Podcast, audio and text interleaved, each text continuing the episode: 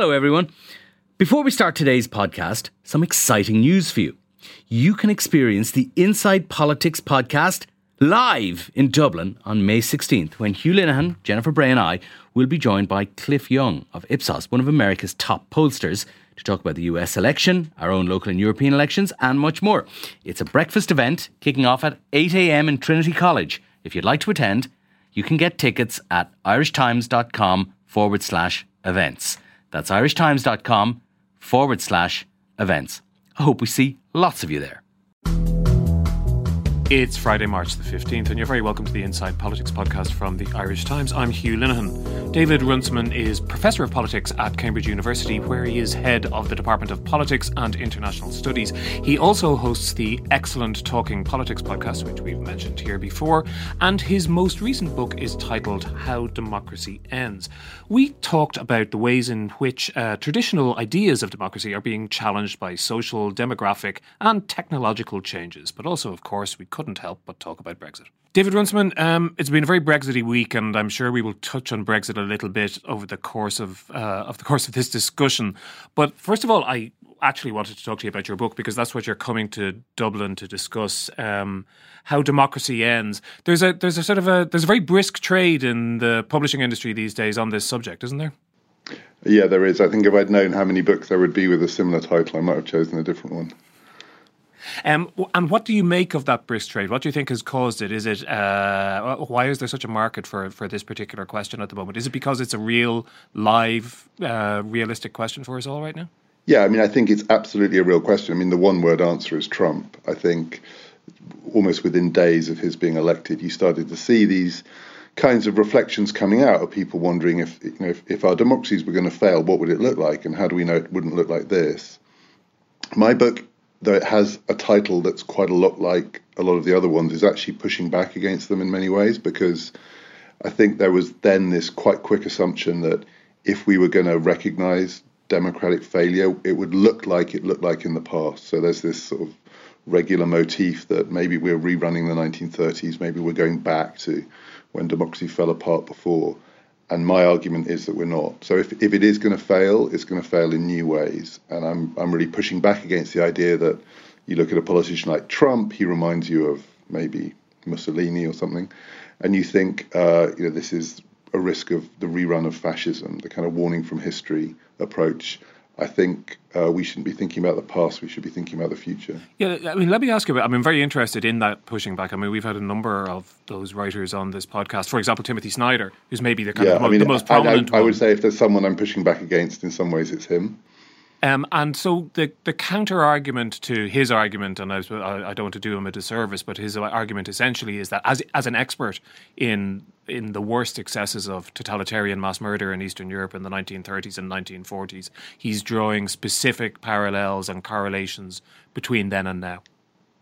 Yeah, and I so I don't deny the parallels, and I think it's not hard in a way to find, particularly at the level of what the politicians say um, quite chilling parallels. And, and, clearly, we're living through an age where the, the, worst of early 20th century politics is is sounding like it's coming back in the anti-Semitism, the conspiracy theories, the suspicion of foreigners, outsiders, the mistrust of experts, and so on.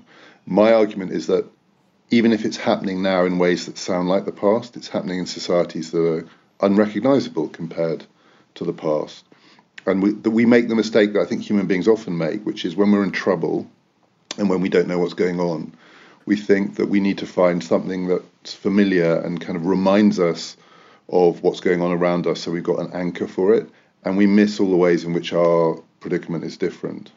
So I think uh, even if we sound like the 1930s and 1940s, we are nothing like the 30s and 40s. And in my book, I go through lots of reasons why. I mean, I can do it. You know, the shorthand is we're so much richer than those societies. Those were developing societies by contemporary standards. We're so much older. So you know, democracy fell apart in the 30s in societies which were mainly made up of young people and lots of angry young men. And if you get this kind of politics in societies of angry old men, it's very different. We're networked, we're educated, we're healthier. I mean, it's, it's broadly a good news, you know, it's bad politics in a good news situation. I'm not saying it's going to end well. All I'm saying is it's not going to end the way it did in the past because we are not them. Well, so if we accept that point, and I certainly, I think I do for for one, that we're not going to end up in a situation with brown shirts on the streets or tanks around yeah. the tanks around the television station or whatever those kind of models are that we're familiar with from from previous periods. What are the threats, and how do you think they could manifest themselves? Let's say in a time frame of the you know the next ten years or so.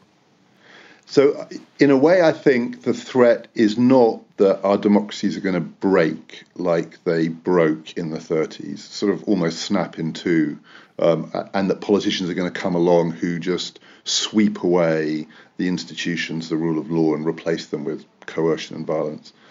I think it's much more likely that we're going to get stuck and that we're going to kind of go round and round in circles. I mean, in, in this Brexity week of all weeks, I think there is that um, widespread sense that we could keep going around in circles for a long time. And it's partly because back in the 30s, the institutions were pretty fragile, even in you know, established democracies like the United States. Many of the things we associate with democracy were not that deeply entrenched, not least the vote and you know, who was entitled to vote. We now live in societies where most of the institutions in stable democracies are almost taken for granted. They're a kind of background fact of life. Most of us, I've lived all my life. I'm 52 years old. I've never known anything different. I've never imagined anything different than elections, the rule of law, political parties competing for my vote.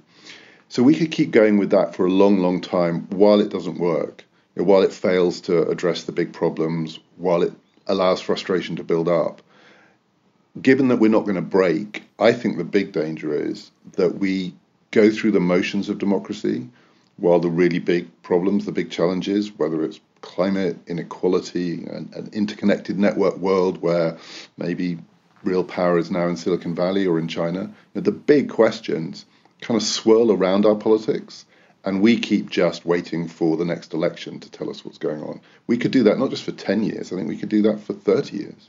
And and what is it that has us so stuck? What has changed or what has brought us to this particular position? Does it have to do with the, the complexity and the interconnectedness of the world that we live in, that which seems to deprive people at a perhaps a national electoral level of, of, of, of a sense of any real agent, agency, any sense that by voting in a particular way, something uh, will have some actual impact on their day to day lives?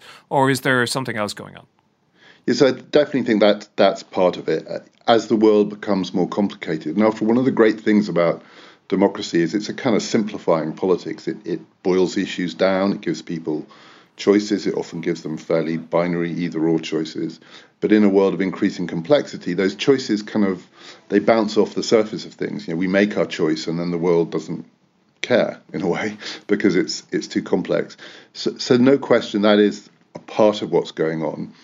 I also think it's actually that when we think about democracy, we think about a kind of whole set of institutions and ways of doing politics that have served us pretty well for maybe 40, 50 years. And we think that we have to defend the whole package. And one of the reasons that we're stuck is we really can't imagine what it would be like to do democracy without all of these things working together political parties, mass media, enfranchised citizenry, um, a welfare state, you know, the kind of tax systems that we have, and so on. We're really struggling to imagine anything outside that, and it's partly because it's been such a success story. I think it's incredibly hard to change things that you have lived with and that have served you well. And then the one other thing I think that's going on here is that I think a big part of this story, and you see it in Britain, the Brexit vote, the original referendum really brought this out, is that we've got these new divides in our politics. So I think the two big ones are the generational divide, old versus young, and the educational divide, essentially university educated versus not. I mean, those were the two big divisions in the Brexit vote. And they don't map onto our politics. I mean, there aren't, it, it doesn't map onto party politics. It kind of cuts across it. And the parties are really struggling. I mean, in Britain, the two main parties are really struggling to straddle those divides.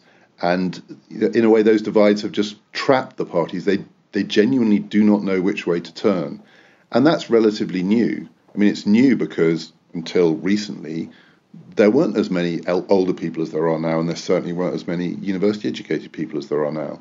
So that's one of the reasons why this is new. I want to come to some of those questions of the demographics of age, which which you write about very interestingly. But just to step back one um, step there, the, sure. the, the the question of whether there are systemic problems that can be addressed with systemic um, solutions as opposed to something I suppose more more deep seated in in the way in the way societies are changed. You know, I mean, a lot of people you talk about politics being stuck. It's certainly a regular commentary both in the UK and the US, which privilege a very a very binary form of politics in yeah. the way that they organise their elections and their and, and, and their systems. And that binary politics, I mean, has has strengths, but it also has weaknesses. And one of the weaknesses is it doesn't allow for a diversity of views. It it actively suppresses, you know, an electoral presence for, for example, an environmentalist movement or indeed an mm. anti-immigration movement or a range of other things. And in the case of the UK, the only small parties that get any purchase are regional ones because of the because of the because of the way the electoral system works. Is yeah. it, it, when people talk about the, you know the the stuckness of Washington D.C. and increasingly in the light of what we've been watching in Westminster over the last while, the stuckness of British yeah. politics. You know, is, is are there? Is, would you just be talking about sticking plasters if you were talking about coming to some you know having an electoral system that was more representative of what people actually wanted, having a parliamentary system that perhaps had a written constitution? Are those are those remedies? or are those just kind of sticking plasters? Um, so you've just asked me a binary question, is it? Uh, whereas it feel, might feel free to answer in a non-binary Might way. be somewhere between a remedy and a sticking plaster, but I completely take your point, and actually I think you're right that um, there is a particular problem here with the either-or first-past the post systems, which at various points in history have seemed to have key advantages. You know, that, that they're more, in a sense, adaptable in a crisis. You can have a, a dramatic change. But at the moment, they look like a real handicap for a democracy. Um, I don't think it's a coincidence that in Britain and the US, those are the two places both where politics is stuck, and also where the kind of you know, poster boy or poster event of uh, Western populism are to the fore Trump and Brexit. I don't think, say, moving to a proportional representation system would be a sticking plaster, not least if you just run this in reverse. I'm pretty sure if Britain had a proportional representation system, we wouldn't now have be trying to leave the European Union because I don't see any way that passes. I mean, it, in a sense, the referendum only happened because the Conservative Party in 2015, to their amazement, as long as as well as everyone else, won a majority in a parliament. And if you win a majority in the British Parliament, you kind of have to enact your manifesto. So changes to the uh, the way we organise elections and voting systems can have a huge impact. And, and it's not just here. So you, you look at the French voting system, it's a kind of weird voting system. It produced Macron. It's very hard to see how any other voting system would have given you Macron. You need that sort of two stage, two round presidential voting. You don't get Trump without the Electoral College. After all, he lost. So abolishing the Electoral College abolishes Trump.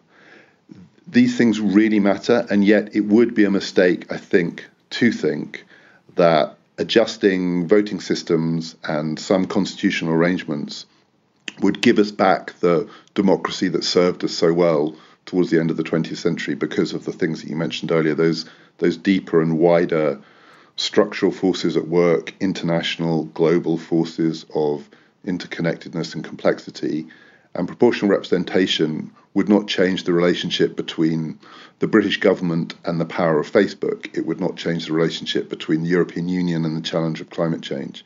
But it might mean that we didn't have Brexit and Trump. Yeah, because I mean, we, for example, we here have a proportional representation, a highly proportional representation system, and it, and it comes with its own challenges as well. And yeah, I think probably sure. what, what some people would, would say is it, it leads to a kind of mushy centrism um, uh, which is very difficult to escape from, and other people other people would have would have different views about that. But but the other thing that seems to me that would have happened in the United Kingdom and the United States in the last few years is that there's been this hollowing out of these great binary parties which have been around mm. for a very long time, which has allowed a number of things to happen. Not least the fact that they've allowed, they've been able to be captured by by fragments or segments of their support. So you know that Trump can come from nowhere and uh, and win the Republican Party nomination, or indeed that the kind of you know the Brexiteers can essentially you know uh, even though they're a, they're a minority of the of the overall view, they can capture the Conservative Party and capture the country ultimately. Yeah, it's true. I mean, I think that even within that, there are these really interesting variations. The British Labour Party is is in a different position for that. In one sense, it has been captured by a minority group. That the views of the people who are now running it were once thought to be absolutely on the fringes. On the other hand, it's become a mass membership movement, um, and it's It's, it's, drawn all sorts of people into politics who weren't there before. So these parties have become. You know, the real challenge is that they become the vehicle for everything. You know, everyone has to funnel what they want to do through the two main parties because there's no other route under these systems to power. Um, and so we've got this extraordinary situation in Britain where probably politics has never had more diverse views across the electorate, more divisions, more ways you can slice and dice the electorate to come up with what are the tribes, who are the tribes. And yet, in the last election, it was like we were back in the 1970s. The two main parties just monopolised, if you leave out the nationalists, the Scottish nationalists, and so on, the whole of the vote. so you have a completely uh, fragmented electorate, increasingly forced into binary choices. And to me, the most astonishing piece of polling in Britain for many years was in the same week that when people were asked, How would you vote in a general election? And as always, it's coming out these days at about 40 40 Labour Conservative. Conservative a bit ahead at the moment for God knows what reason. Um, but then when people were asked, Do you think either of the two main parties represent you and your views? 69% said no. Hmm. Now that is a system that is properly, properly stuck. There's, um, that, I mean, that's an extraordinary number, isn't it? And it does feed into a thing, a narrative which has been going on for quite a long time, which is that, and you see it in the United States as well, is that when asked, people despise politicians. Should be said they despise journalists as well. I'm not sure what they think about academics, um, but they really despise poli- they despise the idea of politicians. And you see this this kind of discourse around all you know all over the place that they're only in it for themselves and that they're mm. grubbing, you know, and they're they're the, they're the swamp or what, whatever the phrase may be. Um, and there's a kind of a strange disconnect there of of, of not accepting, or or perhaps they're correct that that there is a connection between the politicians who are there and we who put them there. Yeah, and and again, I think in democratic politics there were always these disconnects. No one said the voters had to be consistent. Most people still, on the whole, although I think in Britain this is under strain because of Brexit, but until recently, most people said they hated politicians, but they quite liked their local MP, uh, especially if they happened to have come across them and met them and worked out that this was a hardworking person doing their best in difficult circumstances. But the political class, this thing that's called the political class, is now the subject of contempt. Um, and I think one of the things that's going on here again that that's new and and reflects the sort of big social changes that we're going through is once upon a time the political class really were sort of remote from the voters. They were this sort of educated elite, often coming from a really narrow section of society. Now you have countries like Britain, like Ireland, like most of Western Europe, where particularly among younger voters, getting onto half of people go to university now and kind of come from the same world as the politicians who represent them. And so you've got this new kind of division where you have half of the voters who look at the politicians and think, well, they're no different from us. I mean, they're not better educated than us, they're not smarter than us. Um, you know, why do they get to decide for us? And then you have the other half of the electorate who don't have those advantages, who haven't been to university, who feel excluded in various ways. And for them, in a way, the whole system looks like a conspiracy against them because the politicians are, are like one half of the electorate, but not like them. You know, there's almost no one in the British Parliament who didn't go to university, representing a nation where more than half of the population didn't go to university. And then the central issue of the day, Brexit, is one on which whether or not you went to university was the biggest single determinant of how you were likely to vote. That means that Parliament is fundamentally unrepresentative. But that's only true for a country like this one, where mass higher education, which is a phenomenon really of the last 15, 20 years. Um, you know, again, to go back to where we started, the, the 1930s are not a good template to understand that dynamic. Mm, not at all, not at all. And uh, and if if you accept that, which I which I do, it does raise the question of whether representative democracy is at all fit for purpose in this new yeah. world of advanced post-industrial societies with that kind of divide which you're talking about there. We've got a system which is really rooted in a I suppose, a notion that, that emerged gradually in the in, in, in the 19th century when our societies were ordered in an entirely different way. Yeah, yeah. I I, I increasingly think that, um, and I think the drive for more direct democracy, for more uh, referendums, and again, you see this in Europe, the rise of parties like Five Star. Uh, although Five Star are in trouble again, but that, that we're offering in Italy, that we're offering much more direct, say, the use of new technology to give the voters a, a role not just in choosing their representatives, but choosing the platform on which their representatives stand, input into policy. This is only going to grow, I think. But at the moment, it's still it's so crude because it comes out in the form of these binary referendum choices, uh, more direct primaries, as in, on the United States model. Whereas actually, what we need, I think, is to really open up our minds to the possibility that that tight package that sort of at the end of history, as it were, the thing that was called the end of history, the 1990s package that really did seem to be the best way of organizing politics. It's fragmenting in all sorts of ways. It's coming apart. It doesn't mean that democracy is about to relapse back into authoritarianism, but holding that package together, this way of voting, these kinds of parties, this kind of information structure, this sort of political elite, this sort of professionalization, that is probably over. That's done and you have to decide which bits of the package you want to hold on to, which bits of the package no longer work, and which what you want to add. Do you want to add citizens' assemblies? I mean, in Ireland, you in Britain, it's amazing the impact that in your most recent referendum, the role of citizens' assemblies, which has almost become this sort of template now. People say, maybe, and I kind of agree with this, you know, maybe the Brexit referendum, the problem wasn't that it was a referendum, but that we did it in this kind of unbelievably crude, almost prehistoric way, you can build all sorts of forms of communication and participation into democratic politics, but only if you recognize that this thing we call democracy, that we think we have to defend to the death, is already coming apart. I mean, it's interesting you mentioned the citizens' assemblies because obviously one of the differences between Ireland and the UK is that we we have a culture of referendums because of our yeah. because of our constitutional setup. Um, and so anything to amend the constitution requires a referendum, and that's caused yeah. problems. Well, you have a, something else. You have a constitution, so, and we have a written constitution. A written one. And, yeah, and, it's and, so hard for us to know what it is we're amending. But anyway, and that that, that that that is pretty important too. But in a way, that the citizens' assembly is a is a reaction to the fact some of the problems which you've mentioned that referendums cause. That sometimes they're over binary. Um, sometimes if they're if they're not uh, of what you might call first order issues, they become plebiscites on what people think of the government of the day or whatever yeah. it might be, and they just generally run off course in in in ways that they're not supposed to. I, I just want to ask you another question though about all all that, which is I was listening to your.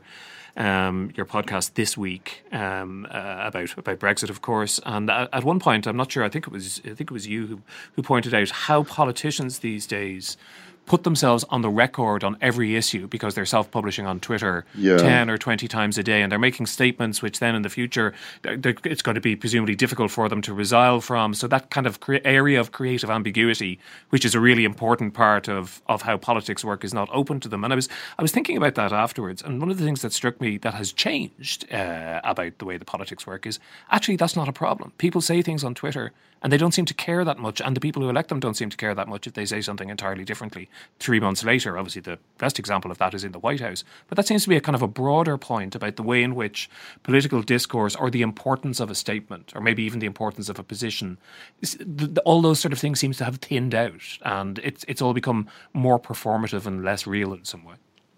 Yeah, and I think you're right, and I, I think in a way both of these things are going on. So I, I do think you see around the current Brexit, I don't know what the word for it is, whatever it has been happening in the last week, um, both of those things. So, so, there's a sort of general corrosion of the idea that commitments matter, but it's partly because so many commitments are being made. Um, but there is also the opportunity for people to use these these commitments as a kind of lever to try and exercise some control over the situation and say we can't because we said this, we said that it, it's it's it is actually I think almost a form of chaos that simultaneously politicians make a stand every 20 minutes. And it you know it is a stand. They say the most extraordinary things. You you see it at the moment even with the prospect of this deal coming back for the third time.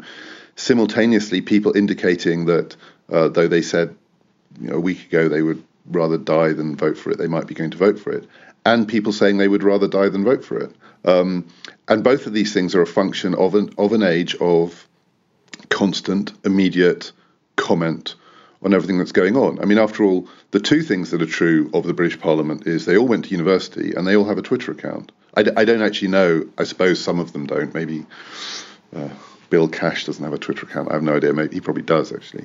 but um, it's it's very hard to be the politician who says in the age of Twitter I'm not going to do it. Um, everyone is drawn in. Uh, so I think both both could be true that politicians are both overcommitting themselves on a day by day basis and also not making any commitments that mean anything. And that's bad. It is bad, and I suppose, and more broadly, of course, what's going on is a, is an enormous revolution in the way that we communicate with each other and, yeah. and, and, and interact with each other, and that has to be having really profound effects on the way that we order our society, which really we have no idea how they're going to turn out or, or continue to pan out over the next the next decades or indeed centuries. Yeah, I mean, so so what one theme that I try and draw out in my book, I write quite a lot about the impact of technology on digital technology on democracy, and again, it, it, tends to be framed as this kind of binary question. Either this technology is destroying democracy. We're kind of in, in that phase at the moment, having, if you'd gone back sort of 15 years when there was a lot of almost utopian hope that digital technology was going to give us this new, wonderful, shiny, direct democracy. And now we're in the dystopian phase where it's all Russian bots and Cambridge Analytica and elections being stolen. And, and my feeling is that it's it's got to be good and bad. You know, there's not going to be a sort of either or to this. Mm.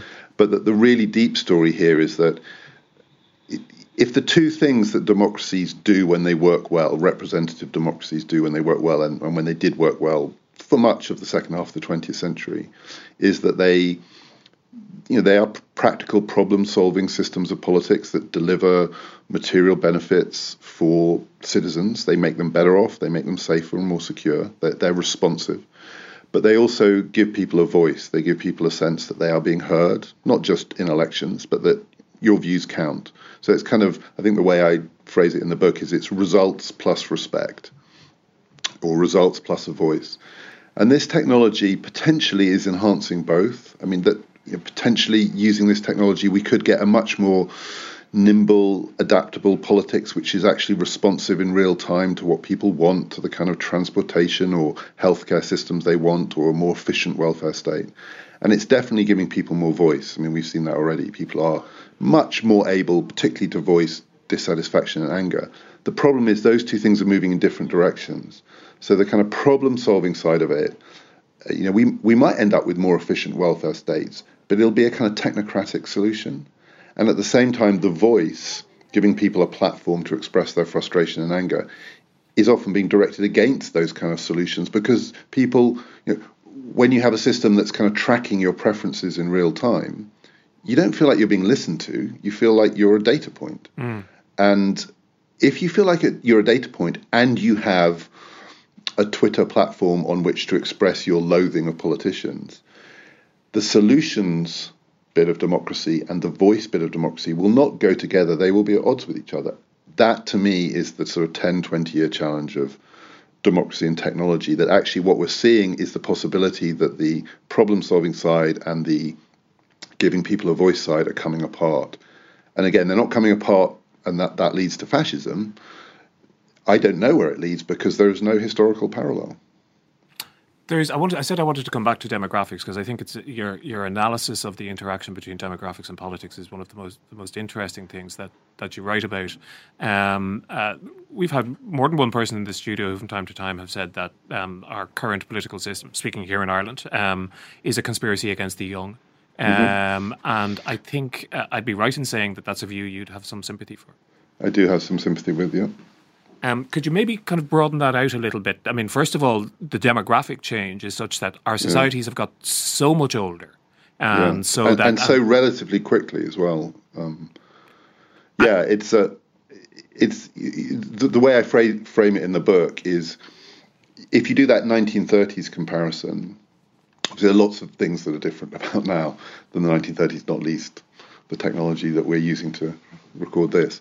But um, the biggest difference, so the one that I've already mentioned, is so take Britain, society I know best.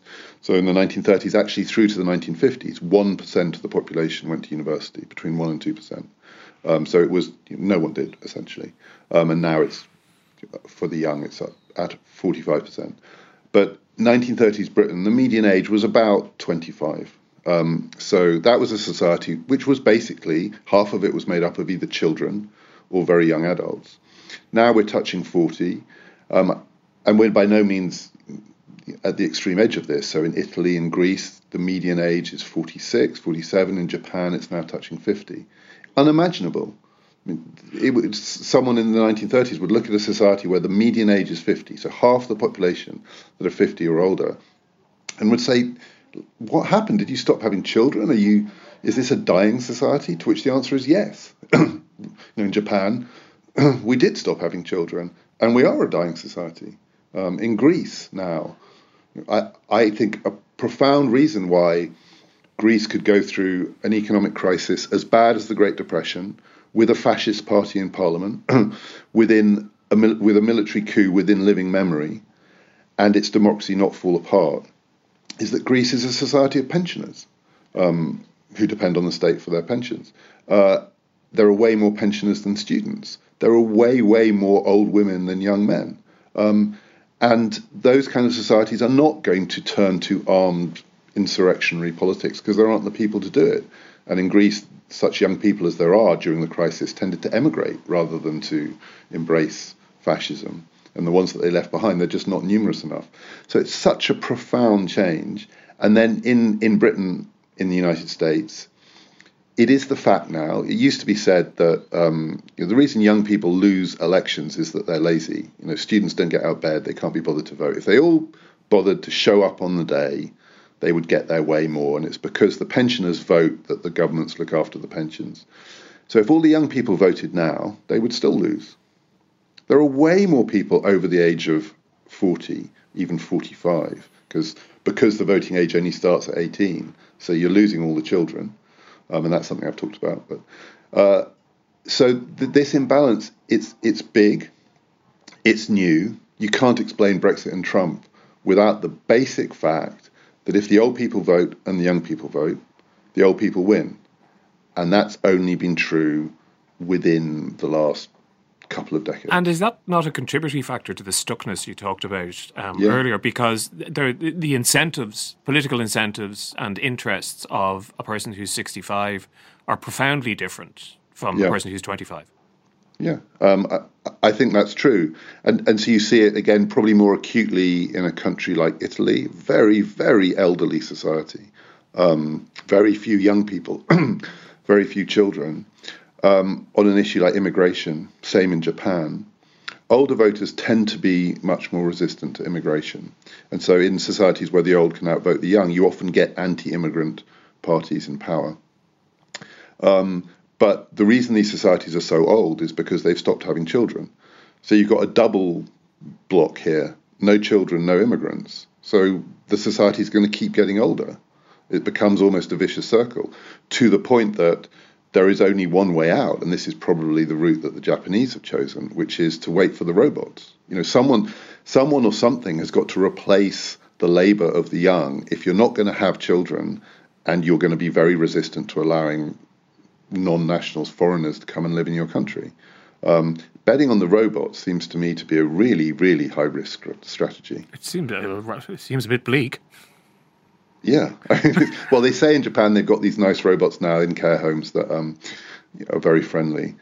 But um, I, I, yet, I am yet to be convinced. Uh, That's how I want to spend my old age, being cared for by a no, robot. no, me neither. I mean, I mean, I mean, this is a pretty bleak process. Is there no? I take your point about the fact that, that young people are now outvoted by uh, older people, so it's not just a question of turnout, as as people said previously. But is there no possibility of mobilisation? I mean, you, there's yeah. been an awful lot of analysis from from all quarters, including Francis Fukuyama about the kind of the, the rise of, of what's called identity politics. And I'm not going to get get into all that here and now, but it, it strikes me that if there if there is a, a collective still relatively large group of people who are excluded from owning their homes, don't have access to certain privileges that older people have and will never have them, like pensions and, and, and things of that sort, that there might be some form of mobilisation. In fact, I think as we speak, there are marches across the planet, aren't there, by, by, by school children?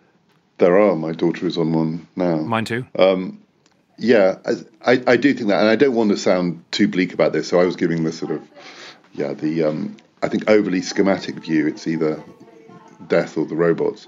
Um, I think, in a way, the way to, to frame it is politics, democratic politics, is always, and while we do it this way, will always be about building coalitions. And you can build new kinds of coalitions. So at the moment, one of the reasons that we're somewhat stuck is that this gap between both the old and the young, and the university educated and the non university educated, is hard to bridge. Actually, what you saw in the Brexit vote was a skillful bridge building operation by the Brexiteers where they managed actually to combine votes across this educational divide. So, affluent, elderly people who lived in the south of England who didn't go to university because they're over 65. And so, when they were younger, no one went to university, but they've done very well in life. Voted for Brexit, as did, younger, more excluded voters in the north who also didn't. So there was a weird generational bridge there um, across that divide there could be bridge building by skillful politicians the other way too. And actually, I think in a way, in the short term, the future of democratic politics, maybe in the United States, maybe in, in Britain, maybe in other places in Europe, belongs to the politicians who can find that bridge across the generational divide and the educational divide in ways that we haven't seen yet. So I don't think Corbyn has quite managed it. He's very popular with the young, but he really struggles actually with the the mainstream, I think, sort of centre ground of British politics, or, or is likely to. There may be a limit to how how far he can bridge some of these divides. Macron in France showed that you know, with a bit of luck and the wind in your sails, uh, you can bridge them. I mean, he he actually did manage to. I mean, who knows how stable it is, but to assemble a coalition that cut cut across the generational divide. Um, I don't think we've I don't think we've seen enough politicians trying to do it there may be a Democratic candidate, a Democrat candidate in the American presidential election who, who manages to do this. It's hard, no question, and it needs real political skill, but there's no reason to think that it's not possible. One last question, if you wouldn't mind, and it is going to be about Brexit because we sure. have all been preoccupied with that over the last. Well, we had the we had the Brexit correspondent of the, the Daily Telegraph in in last week, and um, he was arguing. I think his thesis essentially is that no matter what happens, no matter what weird contingencies, well, no matter what John Bercow has for his breakfast next Tuesday that causes him to do something, no matter what happens in Geoffrey Cox's codpiece or whatever else yeah. uh, it might be, the the underlying trend of this process uh, for for years already and for the next um, couple of years is towards a, a, Britain remaining a part of the customs union, possibly part of the single market, uh, what's generally called a a soft, soft Brexit, and even if there was a no deal element in that in the next in the next few months or so, that's still where it would end up in the end, and that's uh, strip away the contingencies that is the that is the underlying trend. What what, what would you think of that? Um, that is a good question.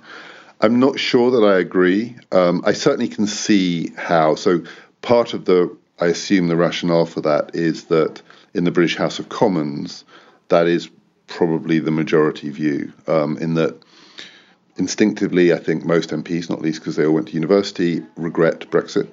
Of course, not all of them, but most of them would would prefer Remain to have won. Um, but they, they recognised and they all stood in the last general election, almost all of them, on manifestos that committed them to enacting the will of the referendum, the will expressed in the referendum. Um, and so they want the, the softest version of it.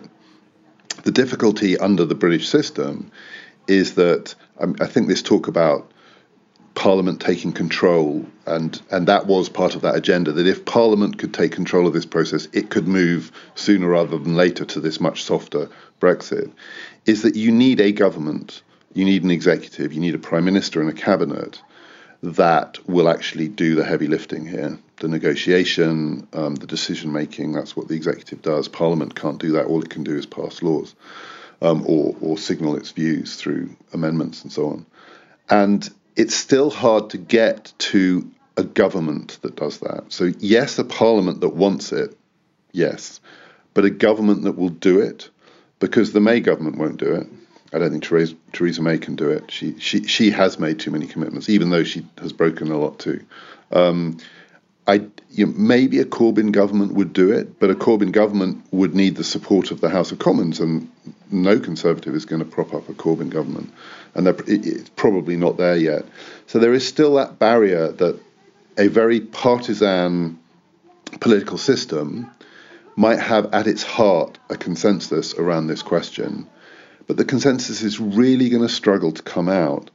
And I think it must still be possible. I have no idea what's going to happen this week, but we are getting closer to the moment where we will see what the, the fundamental choices that the, the parliamentarians face. And faced with a fundamental choice where, though they might want that softer Brexit, no one can envisage the government that will deliver it. And no one wants, well, the majority in Parliament still don't want a general election. They might end up voting for the May deal. And though the May deal leaves a lot open, the political declaration leaves a lot open, it isn't that. Um, now, it may be what even once the May deal say it were passed, I have no idea if it will be, but say it were passed, it still leaves a lot of room for future softening and so on. Well, indeed, the declaration is only a declaration. It's only a declaration, and, and you know, all this obsession around the backstop, but under many scenarios, the the fear of being trapped and it doesn't arise, but it doesn't arise because there is lots of scope for you know, that there will be lots, lots more negotiation and discussion. So, mm. yes, we may get there, but the barrier for me is still the the broken and stuckness of the democratic system that is delivering this. A a system like the British system, which puts extraordinary power in the hands of the executive that has the support, the confidence of the parliament. That system has not shown yet that it can get to the place where this seems to be trending. So I, you know, given that choice relative to your guest last week, I wouldn't downplay the contingencies. David Runciman, thanks very much indeed for joining us today. Thank you. And David Runciman's book, How Democracy Ends, is published by Profile. Uh, David will be discussing the book with Catriona Crowe as part of the Mountains to Sea Festival in the Pavilion Theatre Laoghaire on March the 31st. But that's it for today's podcast. Thanks to our producer, Declan Conlon. And remember that you can subscribe to us on iTunes or whatever your preferred podcast provider might be. You can also find us at irishtimes.com slash podcasts. Your views are always extremely welcome. You can mail me at hlinehan at irishtimes.com or you can usually find me on Twitter. Until the next time, thanks for listening.